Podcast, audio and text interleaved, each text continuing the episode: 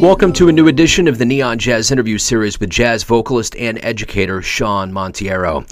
She just released a new 2021 CD called You Are There. It is her sixth release overall and third for Whaling City Sound. Overall, her artistry is crafted in the mold of Sarah Vaughan, Carmen McRae, and Nancy Wilson. Her father was the late renowned bassist and veteran of the great Duke Ellington Band, and she also got a lot of musical inspiration and guidance from her godfather Clark Terry. And Latin percussion legend Mongo Santamaria discovered her working in a club in San Jose, California, and signed her on the spot to tour with the band. Her stories are great. Enjoy this interview. Shawnn, thank you again for taking a minute out for Neon Jazz today. I appreciate it. No problem. I appreciate you playing the music. Absolutely. So, your sixth release overall and third for Whaling City is You Are There. Talk to me a little bit about the timing of this. Uh, you know, it's coming out during during this pandemic and everything that's been going on. How does this release feel for you? I wish it had been released just a little bit earlier, but it was it's a long time in the making. I had recorded the first, well, the second half of the the CD three or four years ago in Brooklyn before COVID we were playing around with, you know, which tunes we wanted to do, and that was with um, Kenny Barron, Joe Farnsworth, John Allmark, Steve Davis, and Nat Reeves. And then when I got home, I kept thinking about the songs that I didn't do that I wanted to do. So went back in the studio four years later and recorded the first half of the album with my band and we put it together and the result is that beautiful thing called You Are There. I, I'm very, very proud of this piece. What do you ultimately hope the listener gets from this experience? Getting to know who I am. I always pick music that um, means something to me. Lyrics mean something to me, and also melodies are very important.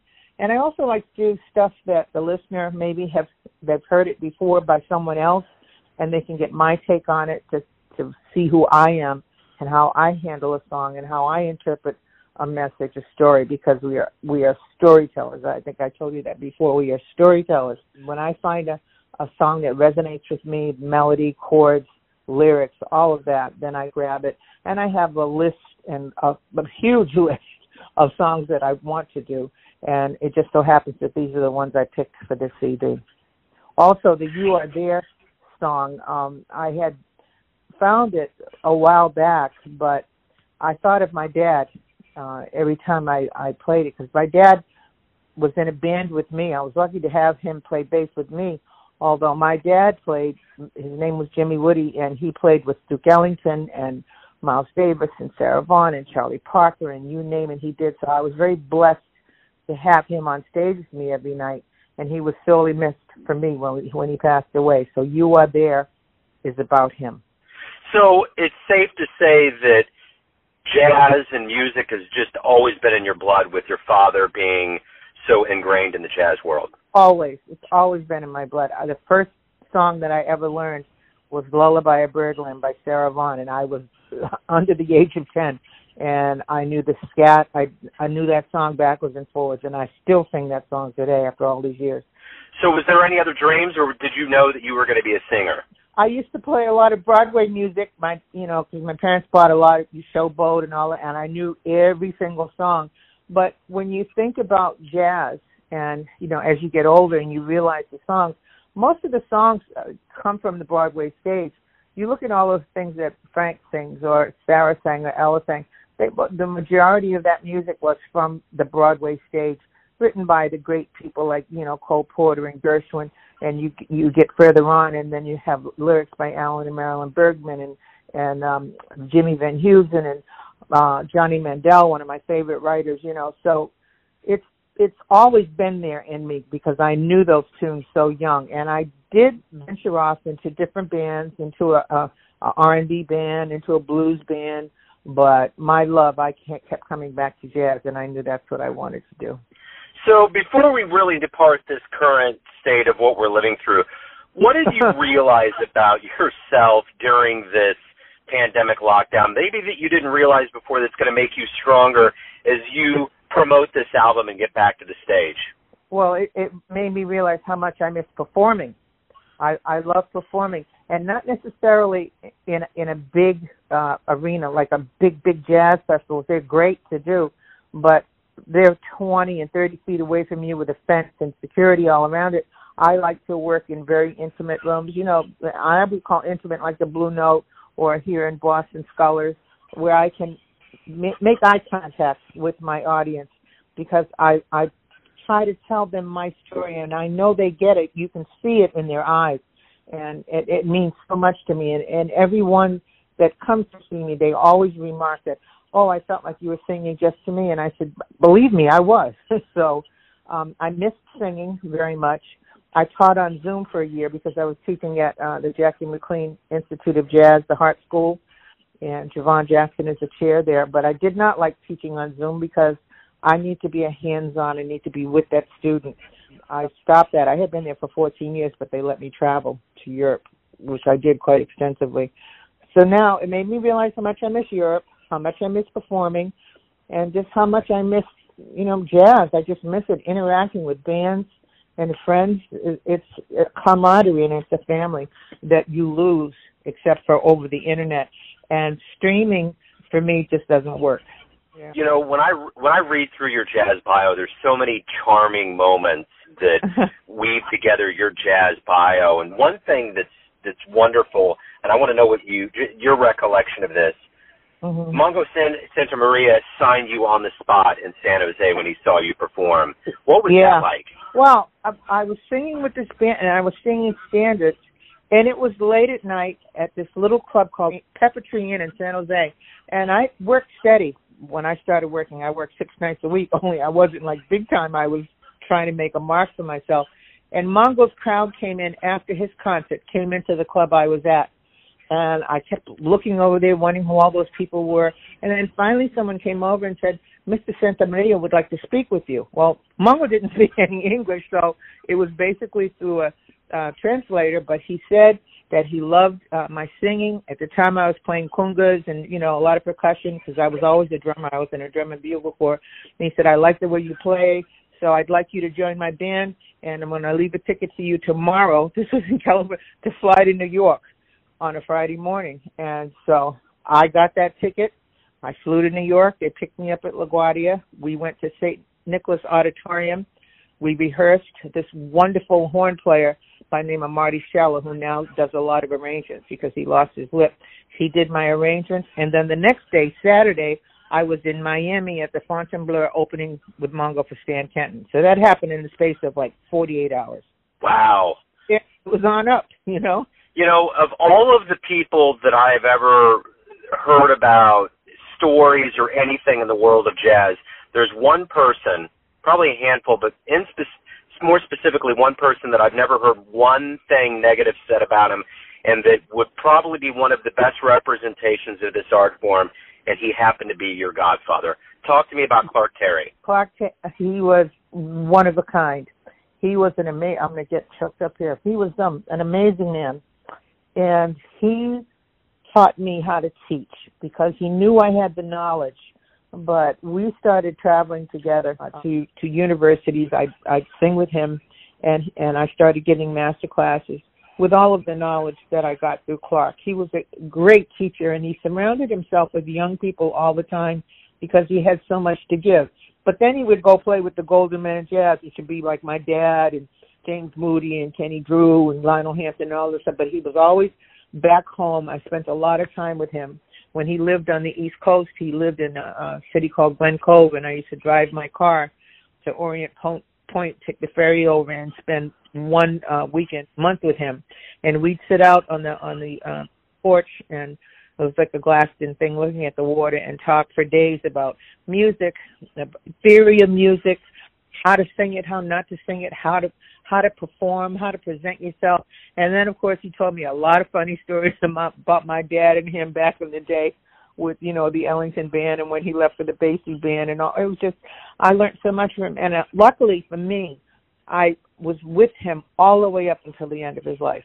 So it was a wonderful thing. He was just a giving person, and all he wanted to do was surround himself with young people and teach them what he knew.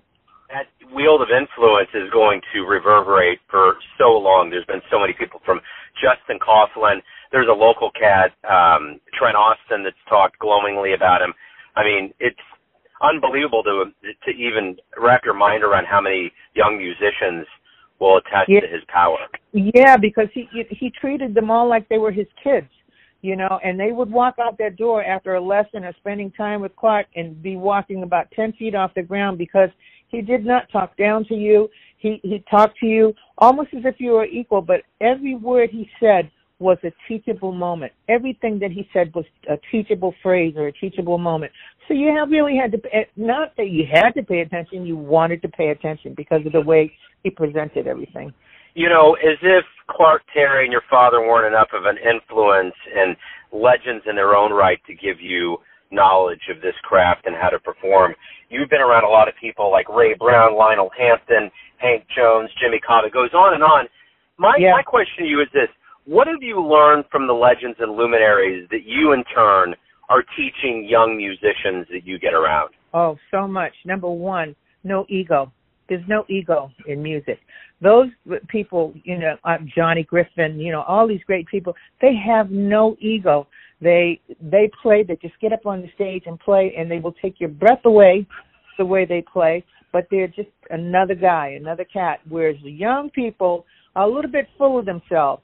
And Clark used to tell them all the time, "Don't get too full of yourself because nobody else will appreciate you." But these older these older players, you know, and I played with them a lot through the years. Um, they would give me me lessons on what to do, what not to do.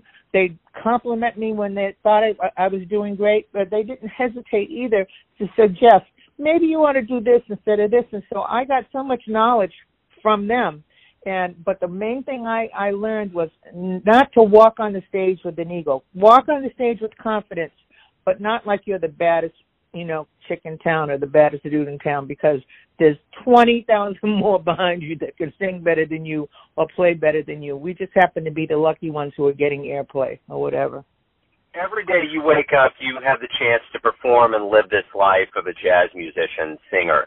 What's the greatest part of being a professional musician for you? Being on stage performing. That's the most that's the that's the the easiest part. The hard part is getting there. Like say you have a gig next week, you have a tour in Europe. You got to be in lines, and this was before COVID. After 9/11, it was absolute hell traveling. You had to be in lines. They didn't put the TSA line in until much later. You know, uh, to be frisked. You have all of this stuff. You have music. You have if you're going to be there for four weeks. My, my agent saw me when I can't, got off the plane, like in Naples or in Rome. He'd start screaming, "Oh, shut!" I said, "Listen, man, I'm gonna be here for four weeks. I got to change my clothes at night. I can't wear the same thing. People come see me, so traveling is hard. You know, getting up early in the morning after you've, you know, got to your hotel room at 3 a.m. and they say lobby call six o'clock. You got to be there to get to the next place. Um, I think the hardest one I did was um maybe a year before COVID. I had 29 one-nighters in a row, and the last night that I sang, it was the last night I could sing because I don't think I could get another note out of my mouth. But um it's so worth it when you get on stage and and the people you see their eyes and you see their smiles and you, you it's almost like you see a light bulb above their head and it, it goes on. It means that they get it and they get you. That's the most you know promising thing. People think it's glamorous. That other part of it the traveling trying to get ready lugging music sound checks writing charts that's the hard part.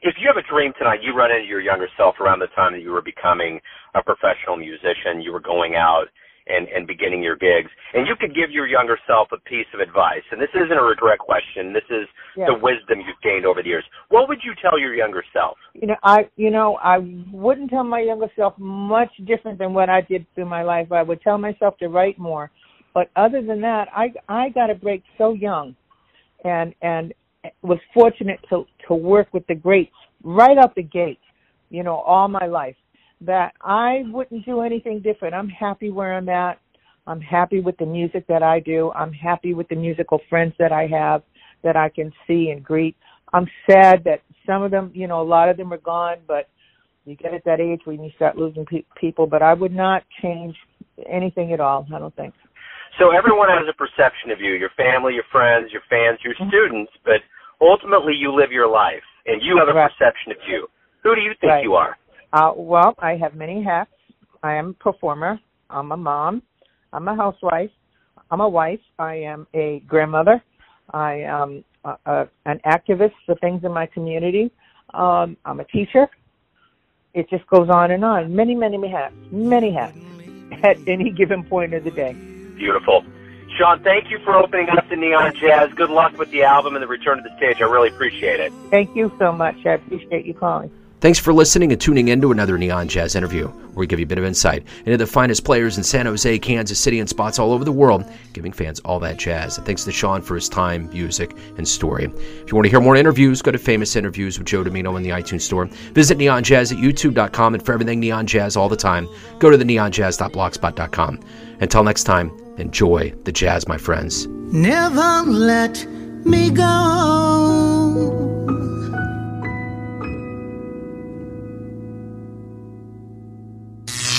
Neon Jazz.